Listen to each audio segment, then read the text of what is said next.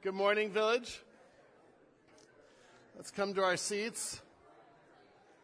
Welcome those that are worshiping with us in person today and also welcoming those that are online. I know we have a bunch of people online today, both YouTube and Facebook. And um, if you're watching on some other platform, that would be interesting because that's not possible. But um, I know we have you guys there. So welcome at home. If you're at home, if you want to post a picture of yourself on our, our church Facebook group, the private group, that'd be great. I think that builds community and um, a chance for us to be together.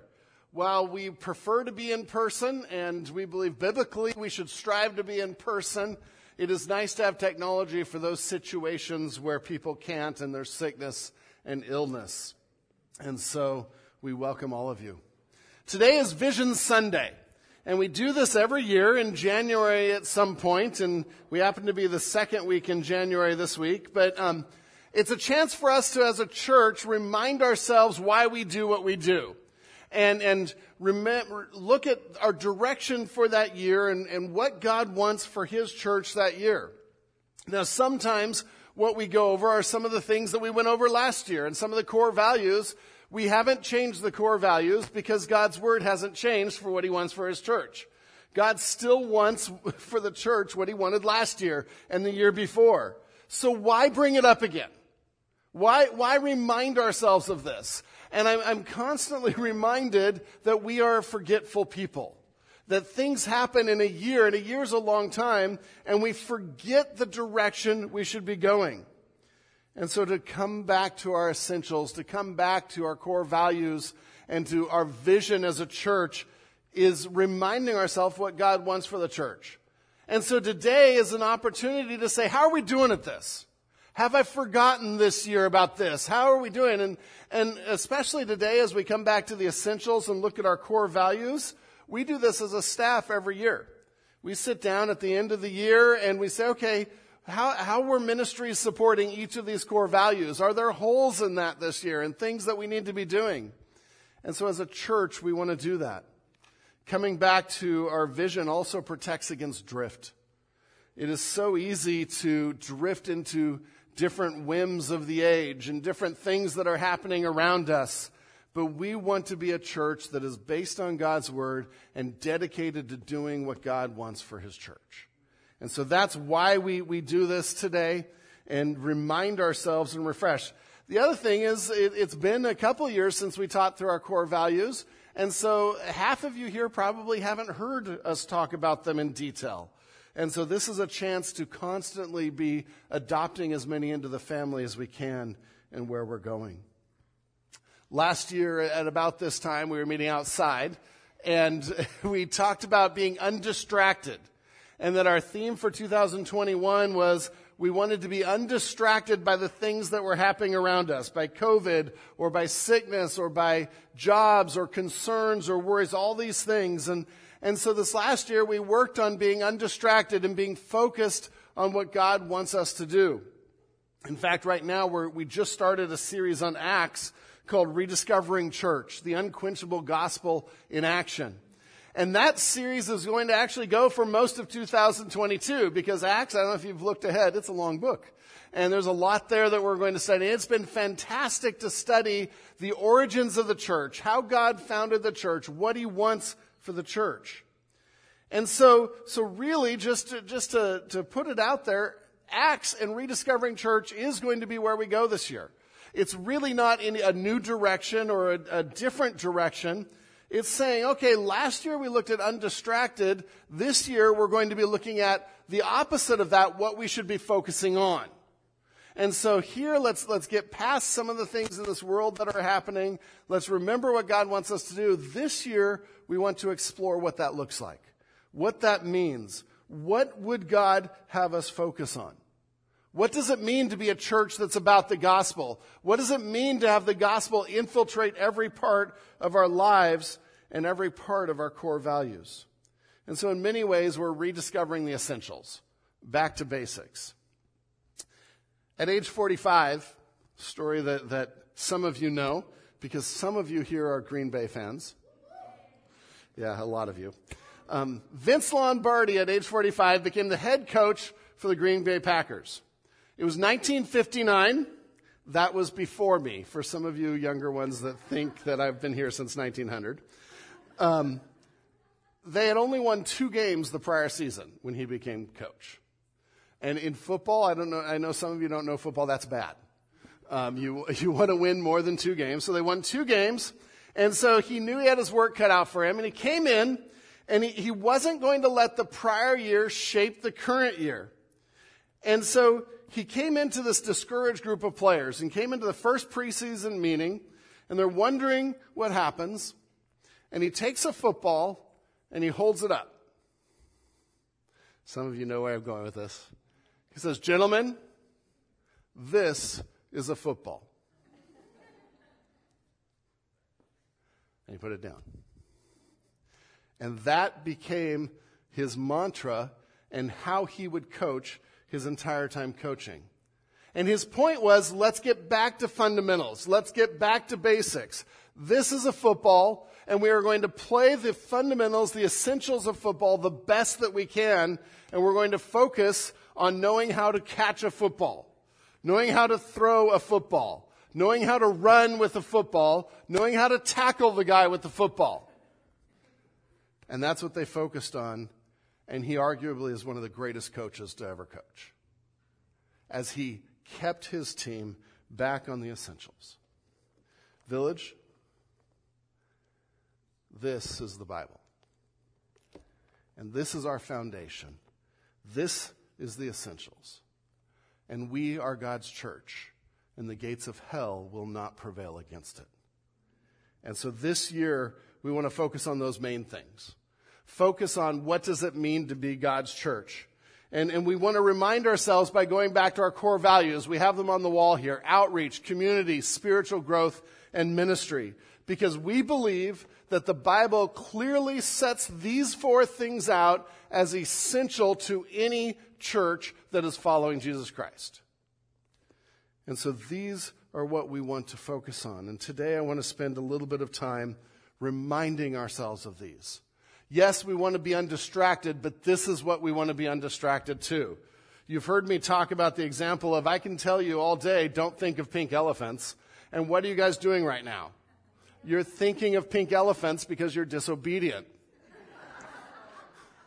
No, it's hard not to, but if I replace that and talk about Green Bay, okay, that's not the essentials of football. that's a fumble. But if I replace that and if we say, okay, how can we be about outreach to the best of our ability in how God wants us to be? How can we be about community to the best of our ability with how the Bible lays that out? How can we be about spiritual growth? Now we've stopped for a minute thinking of pink elephants. And so that's this year what we want to do is rediscover church, rediscover how God founded it, rediscover the passion that the Holy Spirit brought to that church, and make sure that is the essential thing in our lives. That that is what God would have for us. We sang several songs this morning that the words were just so powerful that He is all to us. Jim, one of our elders, mentioned that that Jesus is to be all to us. His work is to be all to us. It is to be the main thing. It is to be the thing that we dedicate everything to. We sang cause of Christ where we talked about, I will, I will sacrifice everything to be part of the cause of Christ. And these are statements of priority. These are statements that say, I will not let my own desires, I will not let my own fears, I will not let my own security get in the way of doing the core things the church should be doing. And what a message we need to hear in this age that the core of what the church should be doing is more important than any of those things. And so we've got to come back to this is a football. This is outreach. This is community. This is spiritual growth. Growth. This is ministry. Before we dive into those, I want to look at one passage to sort of intro this. Turn to Luke 10, 39 through 42. It's also in your worship folder as our worship thought. Luke 10, 39 to 42. A familiar passage. We studied this passage when we went through the book of Luke, or episode one of Acts. And um, It's interesting because Luke is the only one that records the story, and again, it's about priorities, and Acts is about picking up Jesus' priorities and saying these trump all other priorities. Luke chapter 10, 39 through 42. This story of Mary and Martha when Jesus comes. A familiar story, and I know some of you relate with Mary, some of you relate with Martha, but lots to learn here. And she had a sister called Mary, speaking of Martha, she had a sister called Mary who sat at the Lord's feet and listened to his teaching. Now let me set the stage a little bit here. Jesus came, he's a rabbi, he has disciples, and he comes and he's sitting there teaching, and, and what would happen is your disciples would sit at your feet, probably on the ground, but those are the ones that are listening to the teaching. They are responding to the teaching. They're in relationship with the teacher, okay? So there's a discipling relationship. So Jesus has come and he's teaching. Jesus is teaching, and just let that sink in for a moment. Jesus himself is teaching, and Mary chooses to take the position of a disciple and one in relationship with Jesus and listen to him. Oh, to listen at the feet of Jesus. So that's sort of the setup here. And then verse 40. But Martha was distracted with much serving. And she went up to him and said, Lord, do you not care that my sister has left me to serve alone? Tell her to help me. Make it right. Fix her. She'll listen to you. She won't listen to a sister. I might be adding in a few things there. But Mary, Martha's upset, right? Now, what does it say in verse 40? What's her mindset? She's what? She's distracted with much serving. She has her mind on other things. And so we have Mary who, who is undistracted, sitting in relationship with Jesus, saying, being a disciple is the most important thing right now. And Martha is distracted. He goes on to say, when we see in, in Jesus' answer to her. But the Lord answered her, Martha, Martha, you are anxious and troubled about many things, but one thing is necessary. Mary has chosen the good portion, which will not be taken away from her. And we get this powerful story here where we, we again get more insight into Martha's mind frame. She's anxious. She's troubled. She's worried. What if this happens? What if this happens? What if this happens? And Jesus says, No, no, no, no, no. That's not the one thing right now. That's not what's important. What's important is to follow Jesus. Let Him work out those details. Now, now some of you that are planners hate this story. I get it. I know. You're like, well, someone's got to make the food, someone's got to serve it, or everyone's hungry. And if Jesus is hungry and starves and dies, that's a problem. And you're right, to a point. I think it's, it's best to see this story about priorities, not a, a green light, red light, oh, she shouldn't serve or she should serve. This was about priorities. Yes, the food needed to be done, probably not to the degree of what Martha is trying to make every little detail perfect and being the perfect hostess. But serving needs to happen, but that's underneath the, the umbrella of being a disciple. That's underneath a relationship with God. It's underneath doing God's work. And what I see here is a story of someone that let some good things become the main thing and they got distracted. It was good to serve. It was good to serve Jesus. But when that became the most important thing, anxiety and worry and fear and all of these other feelings became more important than doing what Jesus wanted them to do, than sitting at the feet of Jesus. And so this is a story of focus. And that relationship with Jesus and being his disciple is more important than anything else and shapes everything else. And so that just gives us a good introduction to why talk about the essentials. And we'll talk about four core values that we believe are essential to the church and I would argue to the Christian walk and that a believer, if you are a disciple, if you are following Jesus, if you've given your life to Jesus, you should be doing all four of these. And I should be doing all four of these. And then collectively, as a church, we do all four of these. Because ultimately, our goal is to make disciples. Our goal is to have more people sitting at the feet of Jesus being his disciple. Our vision statement itself says we're building Christ focused families that disciple their communities for Christ. And so we want a church family that's vibrant and growing, and, and we are disciples then that are making more disciples, because that's how discipleship works. And so we take these four things and say, how can that sitting at Jesus' feet, how can that discipleship infiltrate all of those things?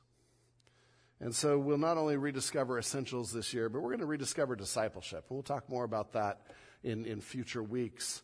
And we're going to say, how can we make discipleship part of our DNA, part of everything that we do? And so we come to these core values. Now, how many of you have heard our core values before? This is not a morning you get to sleep. You don't get to check out. You don't get to tune out on YouTube and Facebook. This is a time to, to remind ourselves and ask the question. I want, to, I want you to ask two questions with those. How am I doing at that this last year? Is it still a priority or am I focused on other things? And number two, how am I passing this on to someone else and training someone else to do this? That's a new question. I haven't asked that one before with that. But as we talk about all four, how am I equipping someone else to do these as well? How am I training someone else? And so we come to our first core value outreach. Outreach. And this is sharing, if we had to put a, a, verb to it, sharing the gospel, sharing the good news. The blank that you have is sharing. Let's pray for and find new ways to share the gospel this year. God wants His church to be devoted to outreach. And this means sharing the gospel next door and around the world. And we have a vibrant missions ministry here, and, and um, it's funded, and we support our missionaries well. But it also means sharing the gospel with the person next door to you, sharing the gospel with the person that didn't take their trash cans in last week, sharing the gospel in creative ways to those that are at work. And so God wants his people to be sharing the gospel, to be dedicated to, to outreach. Now, as I, as I look at the four core values, I want to do something a little different this year in, in how we talk. It. We have some key verses for each of them that we've studied and we've looked at. But what I want to do this year is feel the weight of Acts. We're studying Acts together, right? And so my question was, can we find these core values in the early church? And I was blown away.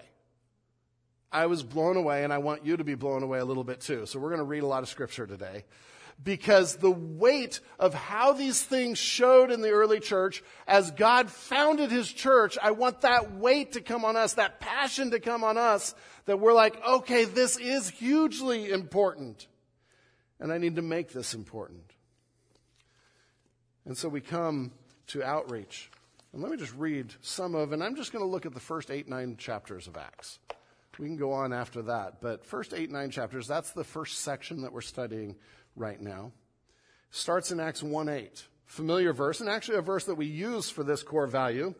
But you will receive power when the Holy Spirit will come upon you, and you will be my witnesses in Jerusalem and in all Judea, in Samaria, and to the ends of the earth. And so we see right up front the purpose is outreach. In Acts chapter 2, we see Peter's first sermon. Every one of the sermons in the early church that we have recorded in Acts comes back to calling people to Christ, calling people to repentance. In fact, at the end of that sermon, Acts 2 37 through 41. Now, when they heard this, they were cut to their heart and said to Peter and the rest of the apostles, Brothers, what shall we do?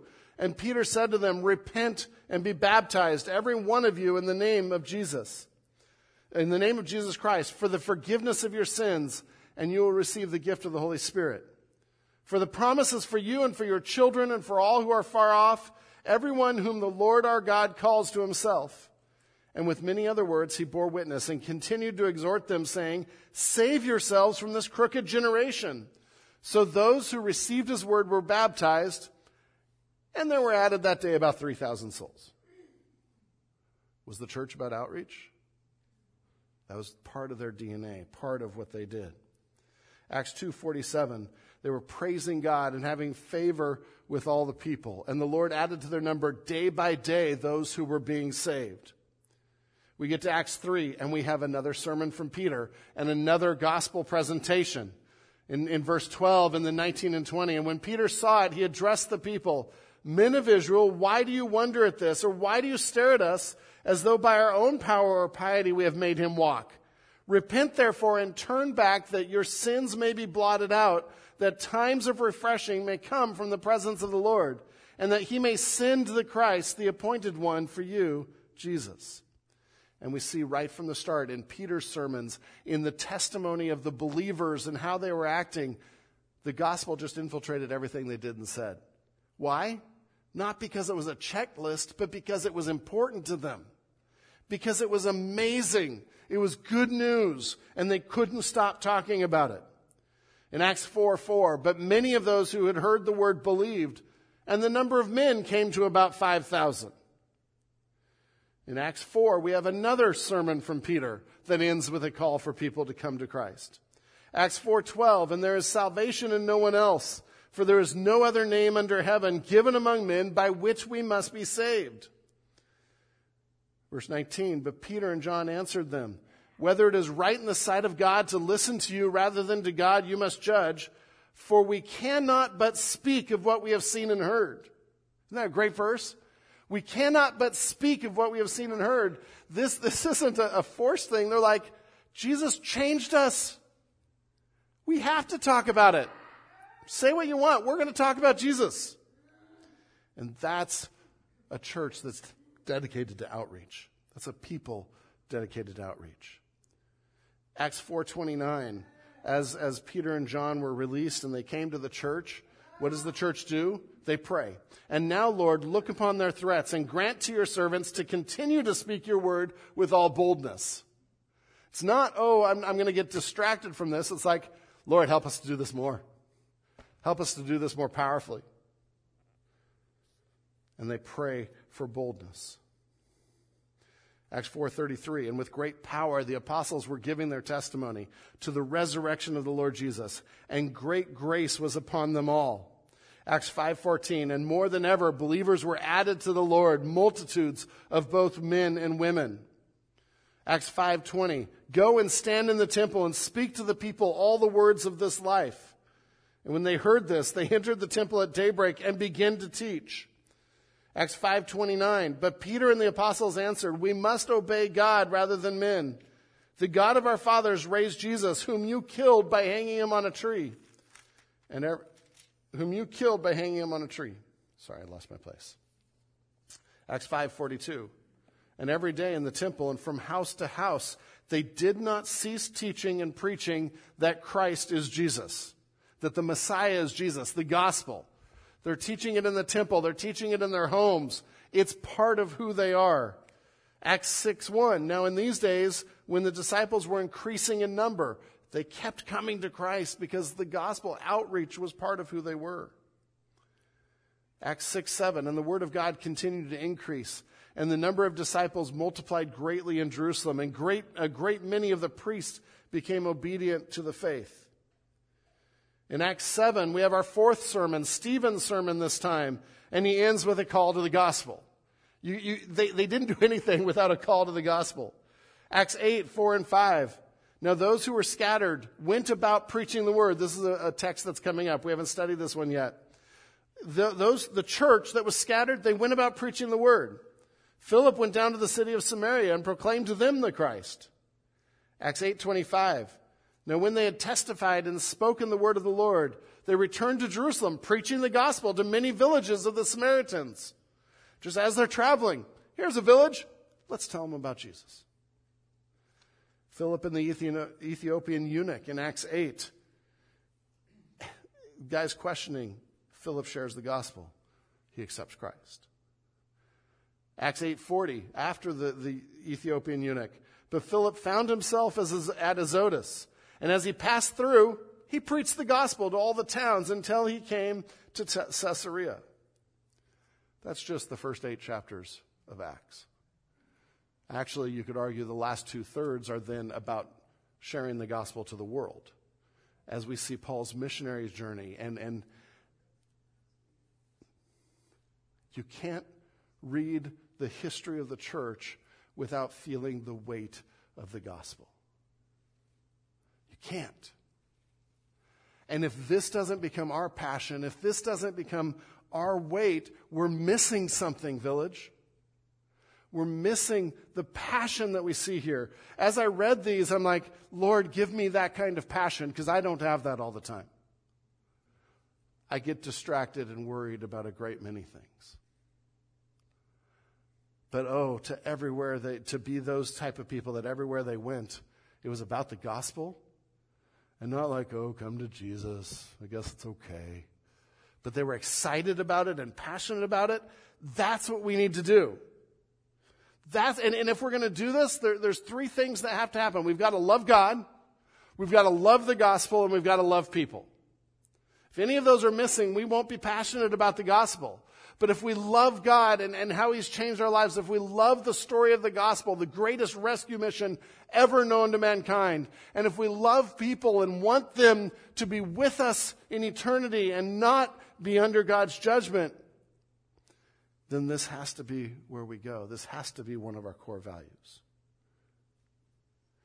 And then once we, we make sure that heart's right, loving God, loving the gospel, loving others, then we can begin to strategize by intentionally developing these life bringing relationships, looking for ways to reach people.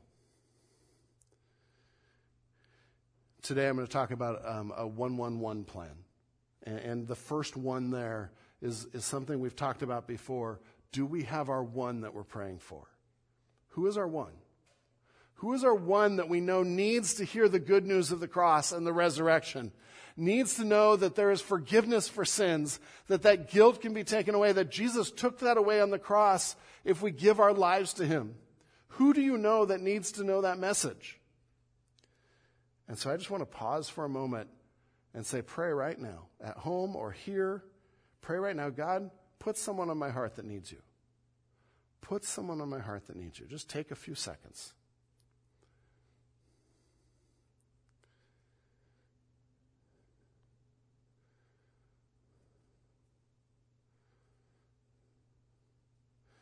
Now take that person's name or initials and write it on your paper. If you still have your stick figures that, that we've done before, put new initials on there. And then with that person, and, and village, we start one to one. This is how people come to Christ through relationships, through friendships. This is right now. If you have more than one, that's great. But let's at least focus on one. And then our starting point is to start to pray for them fervently. And I would ask you to take that name and every day pray that they would come to Christ. And see what God does this year. See what opportunities are there. And again, we've challenged ourselves to do this before. This isn't new. But then go a step beyond and in your community groups, share who you're, you're praying for. And have other believers pray together. Let's do this together. If you're in a discipling relationship, this is how you disciple. They need to see you praying for someone. They need to see you caring that someone knows the gospel.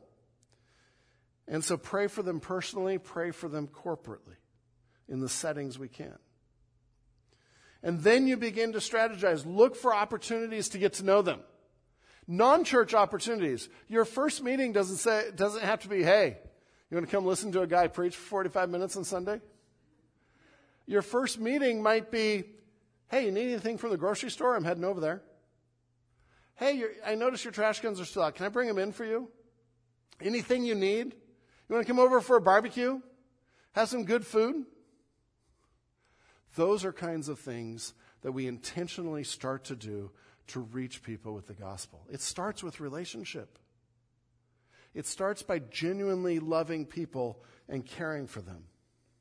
Then there may be opportunities to invite them to church, and maybe it's inviting them to Living Nativity. Some of you brought people to Living Nativity. Some of you are here because of Living Nativity. It's a wonderful thing because that's then an opportunity we have as a community, as a church, to share the gospel. But don't hesitate to share with them the most important thing in your life. Now, if the most important thing is the Green Bay Packers, that's a different thing. But if the most important thing is Jesus Christ, wouldn't you want to share that? share the most important thing in the world with them. And so we come to our first core value outreach, sharing. Who do I know that needs Jesus that I can pray for daily and intentionally get to know? And that's the first one of the 111. Our second core value is fellowship or community, fellowship. Loving one another is the verb that we put with that. God wants his church to be devoted to building real community. Not just fake relationships, the Sunday morning, hey, how are you? I'm fine. Yeah, I'm fine. Hey, I'm fine. Yeah. Um, but real community where we get involved in each other's lives, where we genuinely care about each other, where we can meet needs and help each other grow. Sometimes I define this as building life bringing friendships where we help each other grow closer to God, where we help each other do the things that God wants us to do, building those positive Christian relationships that spur us to Christ likeness, ministry, and outreach, which, by the way, are the other three core values. And so when we look at community, we're saying, how is this community helping me do God's work? How is this community helping me be a disciple of Jesus Christ? And those should be powerful. 1 John 1, 3 and 4 says, That which we have seen and heard, we proclaim also to you, so that you may have fellowship with us. Which, by the way, those are the first two core values right there. We share the gospel with you, what we've seen and heard, we share with you, so that we can be family. Because when we come to Christ, we're adopted as sons and daughters of the King, and we're family. And the word for fellowship there koinonia is to share life together and to share work together. And if I had to, to pick what I desire for village and community, it's to share life together and to share God's work together. That's, that's what it means. It's not hard. But we let so many personality things get in the way and so many small gripes that we just need to overlook because we're different people. And we've got to come to the point of saying they're all weird and I am too. Because if I don't add that second part, now, now I just feel superior. But when I realize we're all weird people because we're all fallen and broken, and God's grace has been extended to every one of us, oh, I better show that same grace. Again, listen to the early church. Some of the verses are the same, some of them overlap, but listen for aspects of community. Acts 1:14 all these with one accord were devoting themselves to prayer, together with women and, the Mary, and Mary, the mother of Jesus, and his brothers. Acts 2 1.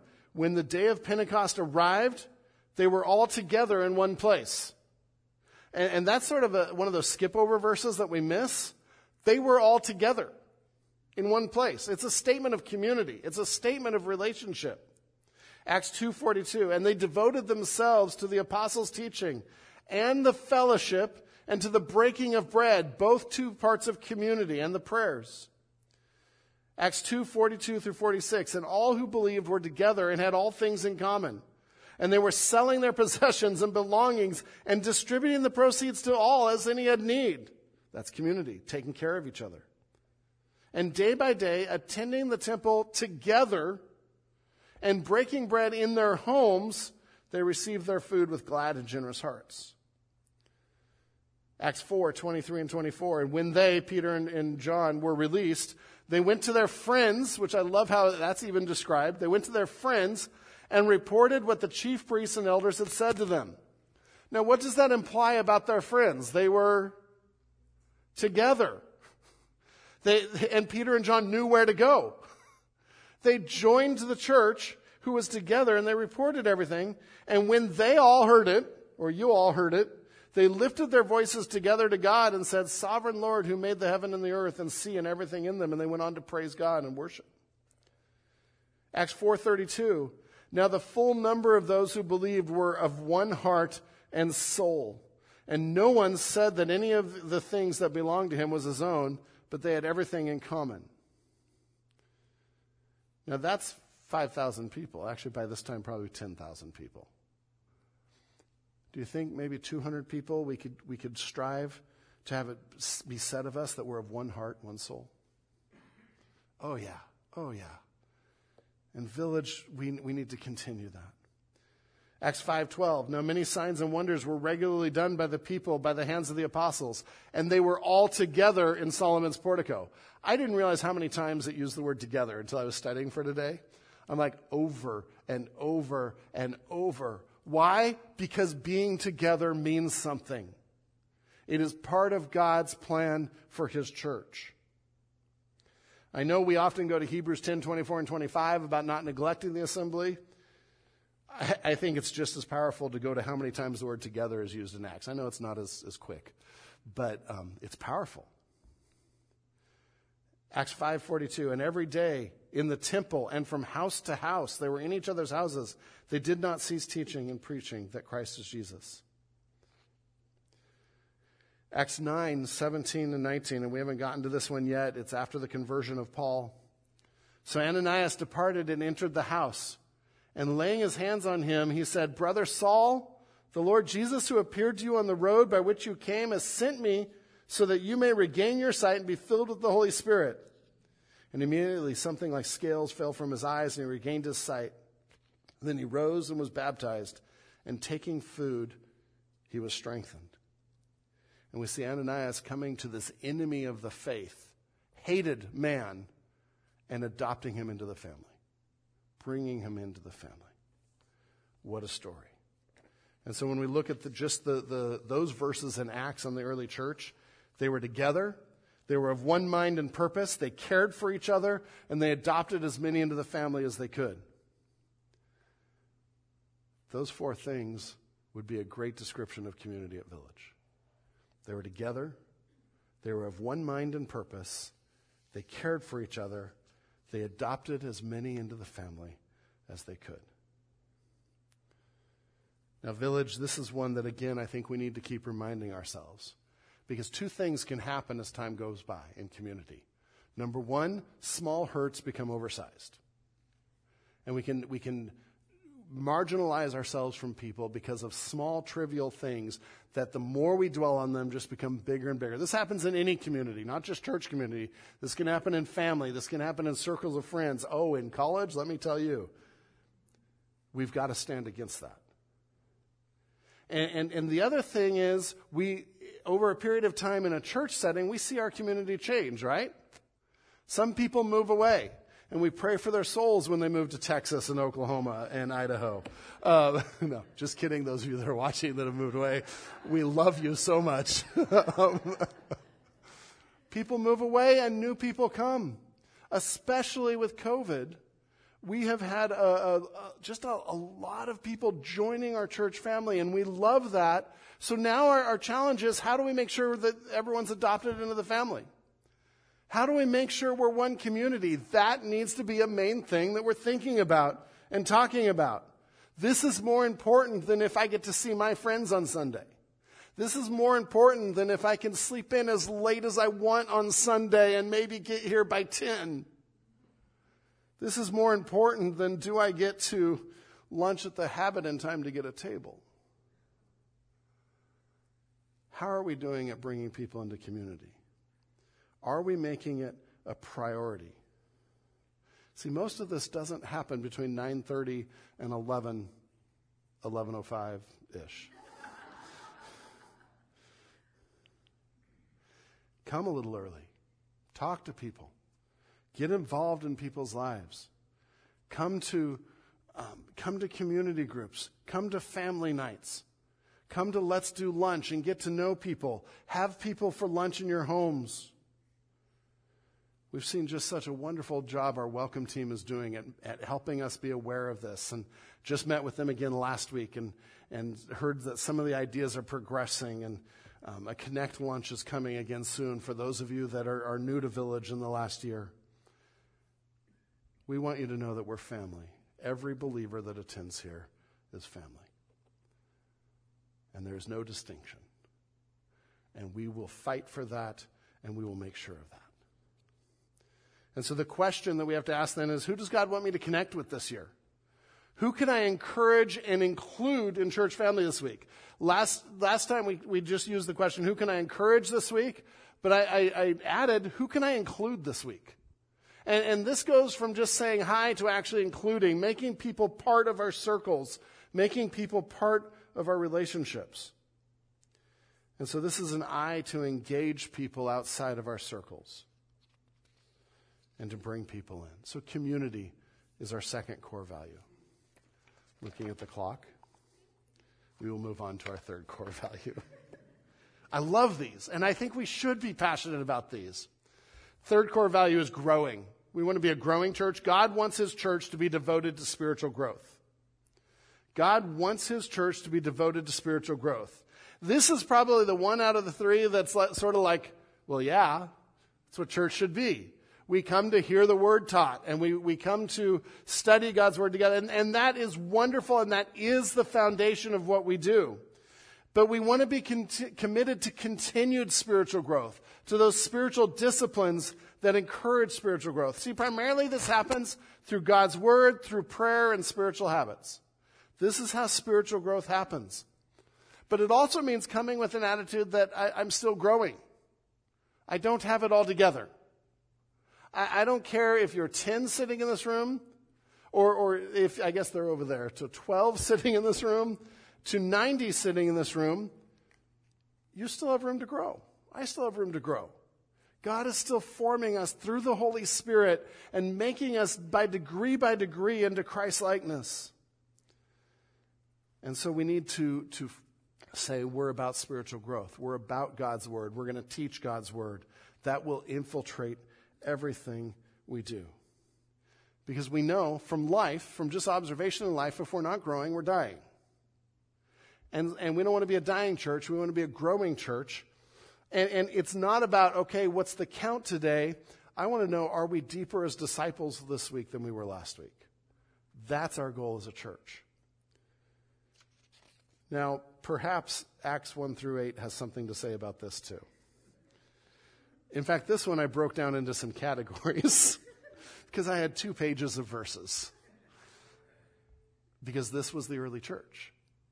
This is what God wants for his church. First thing, st- teaching and studying God's word was part of their daily life. It was part of who they are. Acts 2:42 and they devoted themselves to the apostles' teaching devoted themselves to the apostles' teaching. Now, I'm not claiming I'm an apostle, but I am claiming that I'm teaching what the apostles taught in God's Word and what God's Word says. But that word devoted means they were intentional about it. They weren't falling asleep. They were taking notes. They were studying. They were processing. They were, they were engaged in God's Word. Acts 4 1 and 2. And as they were speaking to the people, the priests and the captain of the temple and the Sadducees came upon them greatly annoyed because they were teaching the people and proclaiming in Jesus the resurrection from the dead. They weren't annoyed because they were hanging out having some matzah together. They were annoyed because they were dedicated to God's word and they were teaching God's word. This was part of the DNA of the early church. Acts 5:42 and every day in the temple we've read this one before in the temple and from house to house they did not cease teaching and preaching. And so the teaching of God's word and who Christ was eh, was just part of what they did, and the church was devoted to it. We see that reflected all over the New Testament as well. When Paul tells Timothy, do not neglect the teaching and the reading of God's word. So that was part of the early church. They were also praising God. Worship was part of, of spiritual growth. And, and we, we would consider worship and singing together and reading God's word and praying. All those things are part of our worship service. This is part of spiritual growth and an essential part. Acts 2.47, they were praising God and having favor with all the people. And the Lord added to their number. Praising God. That was part of when they got together. We're going to worship. We're going to worship God. Acts 3 8, when, when Peter and John healed the lame man, and leaping up, he stood and began to walk and entered the temple with them, walking and leaping and praising God. Acts 4:24 when Peter and John came back to the church and when they heard it they lifted their voices together to God and said and they went on to praise God. They worshiped God in prayer and in their words elevating him and saying our God is sovereign. Our God made everything He's in control. We don't have to worry or be anxious. He took care of this. And so they praised God. One of the things that strikes me as we've studied Acts is how many times the Holy Spirit is mentioned. And part of their spiritual growth was a dependence on the Holy Spirit, walking and growing in the Spirit. Acts 1 8, we read this already. You will receive power when what? When the Holy Spirit has come upon you. Acts 2 4, and they were all filled with the Holy Spirit and began to speak in, in other tongues as the Spirit gave them utterance. So the Holy Spirit is, is the agent of growth in us, the agent of sanctification, and there it flowed out to outreach. We're going to tell everyone. Acts 4:31, and when they had prayed, the place in which they were gathered together was shaken, and they were all filled with the Holy Spirit and continued to speak the word of God with boldness. Acts 5 9, the sad story. The sad, sad story of Ananias and Sapphira. And Peter said, How is it that you have agreed to test the Holy Spirit? They were sensitive even in dealing with sin. Acts 6:10 but they could not the, the teachers of the time they could not withstand the wisdom and the spirit in which he was speaking. Acts 7 54 and 55, story that Pastor AJ shared with us last week. Stephen is, is, is about to be killed. And he says, But he, full of the Holy Spirit, gazed into heaven and saw the glory of God and Jesus standing at the right hand of God. When they chose people to minister in Acts 6, it was men who were filled with the Holy Spirit. And so part of the early church's commitment was spiritual growth and the change the Holy Spirit brings. One last section of verses. They were committed to prayer. Acts 1:14, these with one accord were devoting themselves to prayer. Acts 3:1, Peter and John were going to the temple at the hour of prayer. Acts 4:24 and when they heard it they lifted their voices together to God in prayer and said and they, they went on to pray and they prayed for boldness later in that passage and when they had prayed the place in which they were gathered together was shaken and they were all filled with the Holy Spirit and continued to speak the word of God with boldness Acts 6 4, the apostles, but we will devote ourselves to prayer and to the ministry of the word. And we see a commitment in all these things a commitment to the Word, a commitment to the Holy Spirit and allowing Him to grow us, and a commitment to prayer and a commitment to worship. And so, even though this is sort of the standard core of a church, don't forget it. Enjoy the teaching of God's Word. Enjoy opening your Bibles and digging in. And we, will be going through Acts, like I said, this year and spending some time. We'll spend some time back in Psalms a little later this year. Uh, our adult education classes are great ways to study God's Word together. Women's Bible study and women's retreat is coming up, and we're working on a, another men's Bible study this, this spring with Men's 33 again and community groups. This is core. At the end of this month, we'll be having a prayer Sunday. I encourage you don't take that as a Sunday to get an early start at Chipotle or wherever you're going. Take that as a Sunday to be committed to one of our core values as a church and praying together. I know our, our um, online team posted the rooted reading chart this, this week. And this is a chance to read God's word together. And this is again a way that discipleship can come into this. Grab a person and say, Hey, do you want to do rooted with me? And it's just a chapter or two every day, takes it a little slower. So the Bible in two years. And, and if you do that with a partner and say, okay, what did you get out of the text today? What did you get out of the text today? That is huge in now discipleship, bringing discipleship into our core values and being about God's Word. The question here is how can I go deeper in the Word, worship, and in prayer, and help someone else in their walk? How can I go deeper in the Word, but not just for me, but also helping someone else in their walk? And this is where the other two ones that I mentioned, one, one, one. One, the first one is who am I praying for to come to Christ? The second one, and this is at the bottom of your notes, the second one, who's older than me that I can connect with at church? Who is someone that God would put on my heart that is older than me, that's lived the Christian life longer than I have, Or if, depending on age, a peer, someone that, that has lived life a long time with you. Who's someone that I can come and, and be in a relationship with, a life bringing relationship that's discipling one another? And so the second one there is be praying and be asking God to give you someone older than you.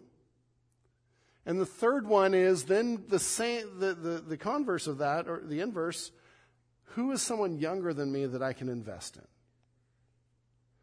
Someone younger than me that I can say, hey, let's do the rooted reading together. Hey, what'd you get out of that genealogy? No, there, there's a lot of other stuff there. And genealogies are wonderful. But let's take this and say, who can I bring into the family? Who's older than me that can help mentor me as I walk with God? And who's younger than me that I can invest in? Those are three relationships we should always have as believers if we're about the main thing. Always. We come to the, the last of our core values serving. We'll just take a couple minutes more serving. God wants his church to be devoted to ministry. This is using our gifts to serve God and others through his church. This is being a servant. We don't act like servants, we are servants of Christ. And so, how can I serve God in his, in his church? And as a church, we're committed to finding a place for every believer. We believe that all believers have been equipped by God for good works. And so we will find places to minister and, and, and try different things until we find just a really good place to minister. Now, we even see this in Acts. This is probably the least out of all of them because it's a new church and it's growing. But it's amazing when we start to think about how they ministered to each other. Acts 2:45 and they were selling their possessions and belongings and distributing the proceeds to all as any had need. That's ministry. That, that's ministry like elevated exponentially. That's amazing. Acts 3 6 through 7, Peter said to the lame man, I have no silver or gold, but what I do have I give to you. In the name of Jesus Christ of Nazareth, rise up and walk. And he took him by the right hand and raised him up, and immediately his feet and ankles were made strong. And again, it's descriptive of what God did. He's not going to have us go around healing people and touching people, but the heart there of ministry to help someone in need, to help someone hurting, is then what is prescriptive that we follow. Acts 4:32 which we read again everyone was of one heart and one soul and no one said that any of their things belonged to him. They had everything in common. That's ministry. Goes on to say there was not a needy person among them. And they, they would, they would sell land or whatever, and it's setting up to, for the story with Barnabas and Ananias and Sapphira.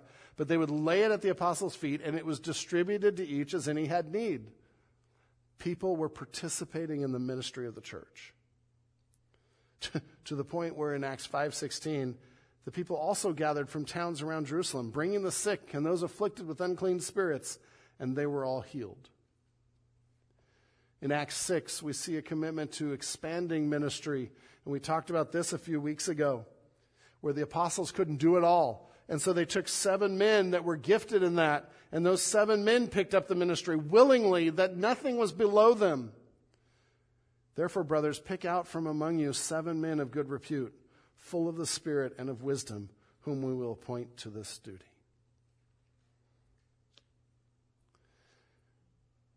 The weight of Acts says the early church was devoted to outreach, community, spiritual growth, and ministry. May that be what we are. May we follow that as we rediscover what church is. Not that we lost it, but in going back to Acts, seeing the essentials. And so the question in number four is where can I be part of God's work this year? Don't go a year on the sidelines. Get in the game. This is a football. Be part of what God is doing here at Village around you, but be part of God's work. And then be one of the things I love about ministering together, it's the greatest place for discipleship. To have someone in your ministry, if you're both in youth ministry, if you're both in, in kitchen ministry or nursery, you can build discipling relationships with those people. But be part of what God is doing. These four areas are the big picture of what God wants His church to do. Certainly, a lot of little things fall in there and, and are part of that. But the big picture is okay, how am I sharing? How am I loving? How am I growing? And, and, and how am I serving, ministering? And ask those questions and say, God, show me what you would have me do. Let's pray. Lord God, as we come as a, a split congregation today, I pray that you would bring us together in heart and purpose and spirit, even online and in person. Lord, that we will be a church that is not only undistracted, but we know what our main things are. That we know what the football is that we should carry. Lord, that we would be a church that grows this year in our commitment to those essential things that we remind ourselves that outreach is vital to the church and, and is part of our mission as you have left us here to continue your work. That you would remind us that loving each other in community is, is the attitude and the atmosphere that you want for your family. Lord, to remind ourselves that growing in, with you takes intentionality, it takes spiritual disciplines. But Lord, help us to do the work to grow, to be more Christ like and to let your Holy Spirit do that work in us. Lord, and then to be a, a, people that are serving, a people that are in ministry, that are doing your work, Lord. Help us to have hearts of servants, not hearts of, of kingdom builders of our own or our own little circle builders, but to build your kingdom, God. Lord, I pray that these four core values, you'd remind us of these today and you'd help nothing to get in the way of these because this is the cause of Christ. Thank you, God, in your name.